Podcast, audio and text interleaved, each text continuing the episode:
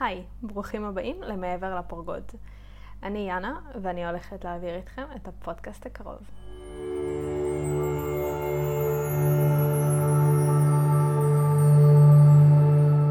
אז היי לכולם, קודם כל אני נורא נורא מתרגשת, זה הפרק הראשון של הפודקאסט שלי, ואני מודה לכם שבחרתם אה, להקשיב ולהתעניין. ולפני שאני ככה אשקע לנושא של הפרק של היום, שנקרא נשמות או לא להיות, אני רוצה להציג קצת את עצמי, בכל זאת זה פרק ראשון. אה, אז ככה למי שלא מכיר אותי, מהאינסטגרם בעיקר, אה, קוראים לי יאנה, אני דרומית, ומגיל מאוד מאוד קטן נחשפתי לעולם שבעצם, שאנחנו לא יכולים לראות, לכל העולם העל-טבעי. את הסיפור של איך נחשפתי ומה בדיוק קרה, אני אספר לכם בהזדמנות אחרת, אבל בגדול אני אספר ש... מגיל קטן הייתי מקבלת מסרים, הייתי לפעמים רואה דברים, חשה בדברים, מרגישה דברים, והעולם הזה נורא נורא עניין אותי ונורא נורא הפחיד אותי בו זמנית. ובמשך המון שנים אה, ניסיתי כמה שיותר להתרחק ממנו, כמה שפחות להתעניין, פחות לדעת, וקיוויתי שהדלת הזאת תיסגר, אבל זה לא קרה. העולם הזה תמיד חזר, תמיד דפק בדלת, עד שיום אחד החלטתי ש... אין לי ברירה, ובמקום לפחד, יכול להיות שאני צריכה קצת לחקור, קצת להבין וללמוד, וככה אה, אני אפסיק לפחד מהעולם הזה, ואולי אני אפגוש משהו מדהים אה, מעבר למה שציפיתי, וזה מה שקרה. אז נתתי לעולם הזה להיכנס חזרה, נתתי לדלת הזאת להיפתח, נרשמתי לקורס תקשור, ואז עשיתי עוד אחד, קראתי אין ספור ספרים, מאמרים, הקשבתי להרבה דברים, וגיליתי ש... כל העולם העל-טבעי מאוד מאוד מעסיק אנשים, אבל זה קצת כמו טאבו. שאנשים רוצים לדעת ורוצים להתעניין, אבל זה לא משהו שמדברים עליו, כי זה לא מוכר, כי לפעמים אנשים חושבים שזה נוגד את הדת, או מסוכן, או מפחיד. אז באמת, המידע בעברית שמצאתי על כל העולם העל-טבעי, הוא יחסית מאוד מאוד מצומצם לעומת אנגלית. ויכול להיות שיש עוד פודקאסטים שמדברים על העל-טבעי בעברית, אבל אני לא נתקלתי. ואחד הדברים שמאוד רציתי לעשות זה להנגיש את כל המידע הזה לאנשים רגילים ביום-יום שמתעניינים ורוצים לדעת מה בעצם קורה, לפתח שיח, להכניס את זה לשיח היומי אה, כמשהו שהוא תקין ובסדר לדבר עליו ולא מפחיד. אז אה, ככה הקמתי את הפודקאסט שלי, את מעבר לפרגוד, ואני כל כך כל כך מתרגשת ושמחה.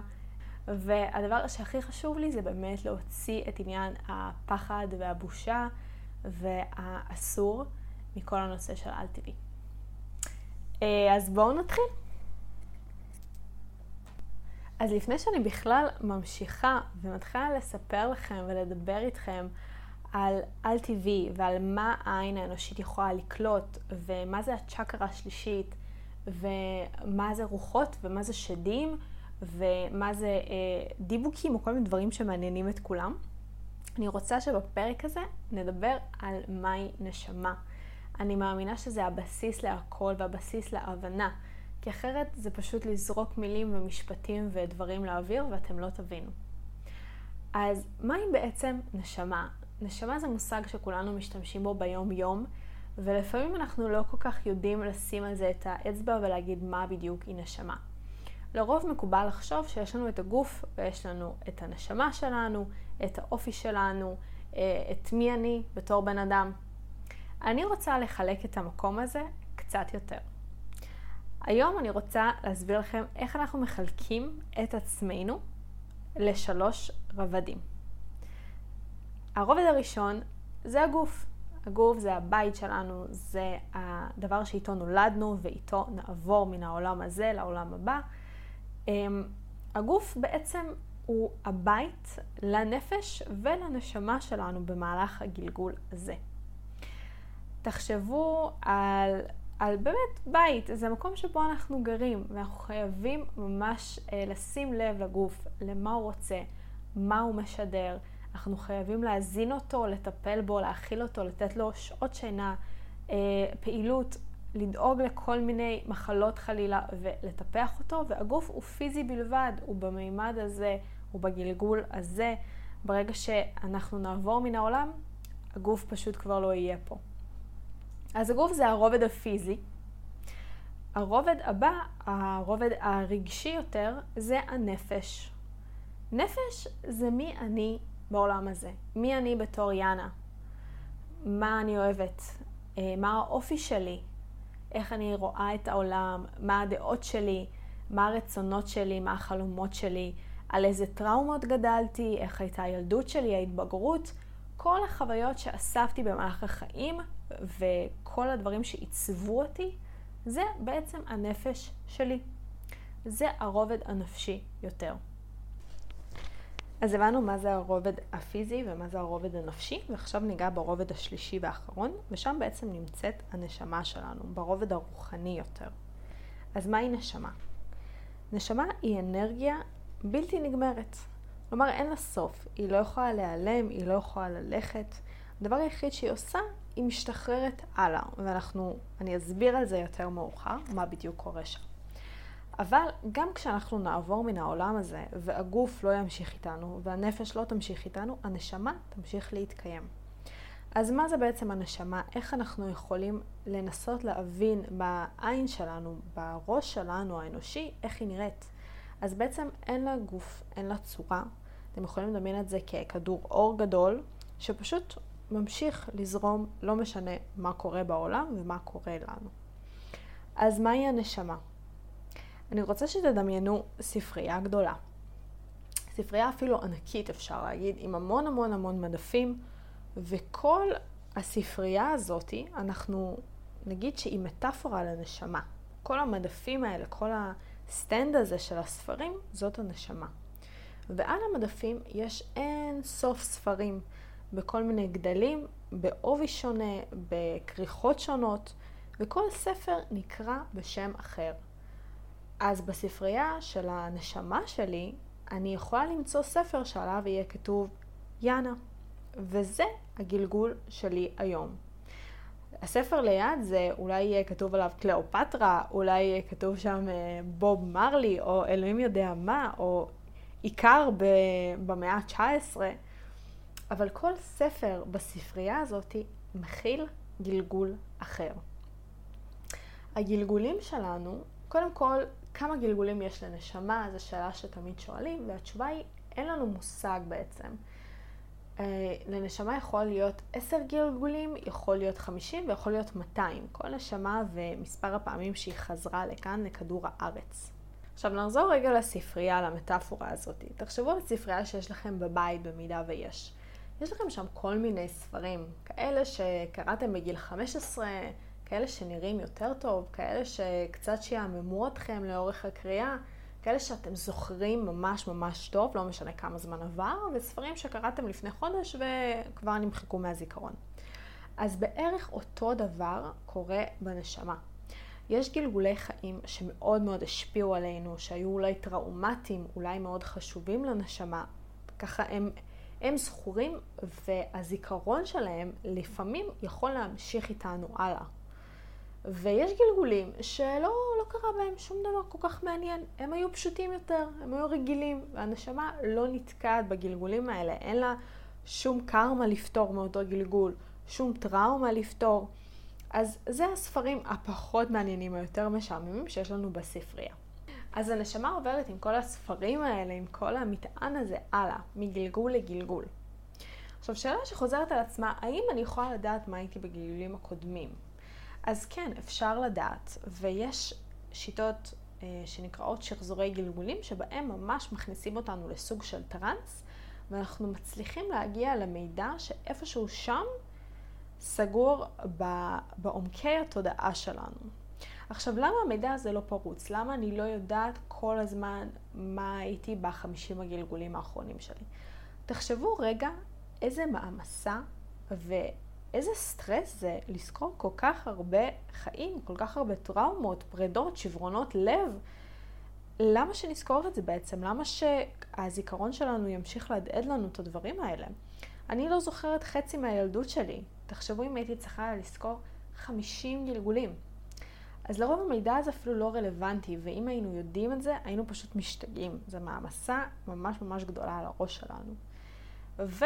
וכדי לעשות שחזור גלגולים, אנחנו צריכים באמת לחשוב למה אנחנו בכלל צריכים לשחזר גלגול. האם מסקרנות? כי בדרך כלל סקרנות לא תיתן לנו שחזור כל כך משמעותי. או האם יש משהו בחיים האלה שאני מתקשה איתו, שאני לא מצליחה למצוא את השורש של הבעיה, ואז אולי אני אלך למאגר הזה של הזיכרון התודעתי העמוק שלי, ואני אנסה לשלוף איזשהו גלגול שאולי קשור ויכול לעזור לי, יכול בעצם אה, לגרום לי להחלים או לעבור איזשהו ריפוי כנשמה.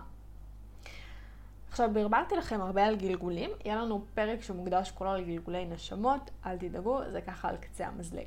אז זאת הנשמה, זה מה שאני רוצה שתבינו בסוף של הפרק הזה, שיש לנו גוף, נפש ונשמה שלוקחת את כל המעמסה הזאתי והולכת איתה הלאה. אז מה קורה בעצם? מה קורה כשאנחנו מתים? מה קורה לפני שאנחנו נולדים? לאן הנשמה הזאת הולכת?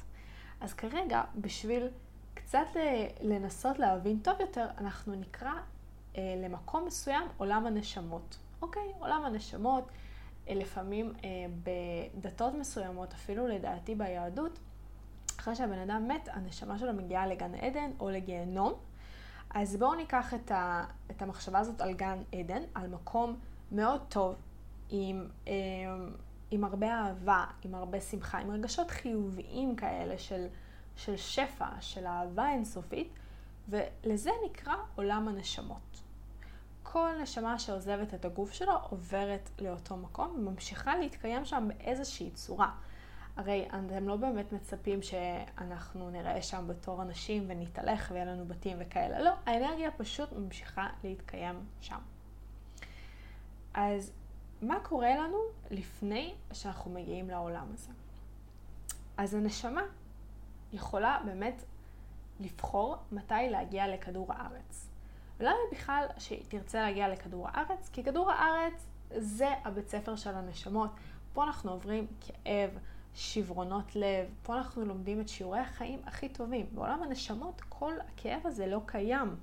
אז נשמה שרוצה להתקדם, נשמה שרוצה להתפתח יותר, לגדול, לצמוח, לבנות את עצמה, היא חייבת לרדת לבית ספר הזה של כדור הארץ ולעבור פה דברים לא פשוטים. אז כל המשברים שיש לנו בחיים, כל הדברים הכואבים, בעצם זה דרך צמיחה של הנשמה. פעם הבאה שאתם נתקלים באיזו תקופה נורא קשה או באיזשהו משבר, תחשבו רגע שאותכם בתור האנשים שאתם, זה נורא נורא מדכא, אבל הנשמה שלכם כן מקבלת מזה משהו, היא כן צומחת ומתפתחת. יודעת שזה משפט מעצבן, אבל זה באמת ככה. אז עולם הנשמות אה, בכיף שלו, בסבבה שלו, ואז אתם בתור נשמה, הנשמה שלכם מחליטה לרדת לכדור הארץ, היא רוצה לעבור איזשהו שיעור, יכול להיות שהיא רוצה לפתור איזה קרמה מגלגול שככה נחרט ממש ממש חזק וקצת שיבש אותה. אז כדי לרדת לכאן, הדבר הראשון שהנשמה עושה זה קודם כל היא מחליטה לאן היא מגיעה. אז כן, אנחנו בוחרים את ההורים שלנו, את המשפחה שלנו, את המקום שאליו אנחנו ניוולד. אוקיי? אנחנו גם Uh, המשפט הזה שאנחנו בוחרים את ההורים שלנו הוא מאוד מאוד קשה ומאוד מאוד כואב, וגם לזה אני חושבת שאני אקדיש פרק אחד שלם על היחסים עם המשפחה הקרובה, כי זה אף פעם לא פשוט, אבל כן, אתם בחרתם את ההורים שלכם. מה קרה אחרי שבחרתם? איך היחסים היו עם ההורים, זה כבר סיפור אחר, אבל הבחירה להגיע היא של הנשמה. אז היא בוחרת לאן היא מגיעה, והיא בוחרת מה היא רוצה לעשות בגלגול הזה, מה הטעם בכלל לרדת לפה, מה היא רוצה להשלים, היא רוצה לפתור קרמה, היא רוצה להתפתח, היא רוצה אה, ללמוד שיעור מסוים. יש לה איזושהי מטרה עליונה, לפעמים כמה מטרות שהיא רוצה לחוות במהלך החיים. אז זה סוג של מפה. הנקודת התחלה ידועה, הנקודת אמצע או הסוף ידועות, וכל השאר זה הרשות נתונה, מה שנקרא. לא כל החיים שלכם קבועים מראש.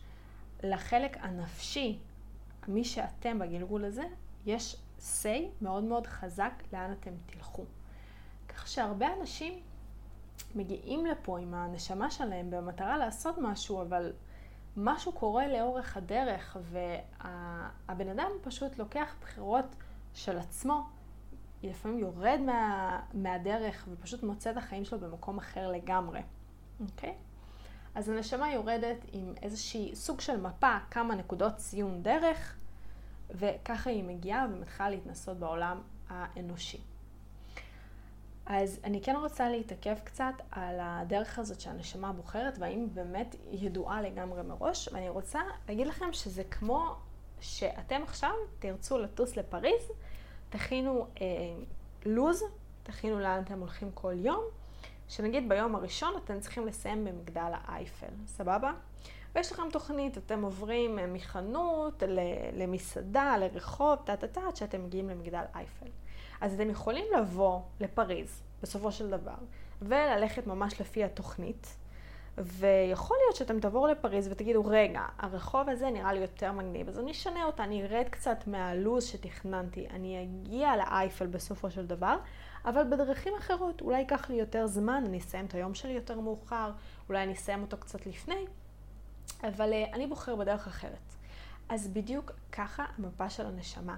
יש איזה שהן נקודות ציון, יש איזשהו מגדל אייפל בסוף הדרך, או באמצע שלה, או לא משנה מתי, אבל הדרך למגדל אייפל היא לא קבועה, והיא כמובן ניתנת לבחירות שלנו ולמה שאנחנו קוראים לו נפש. מה בחרתי ומה קורה איתי. אז זה בגדול המסע של הנשמה.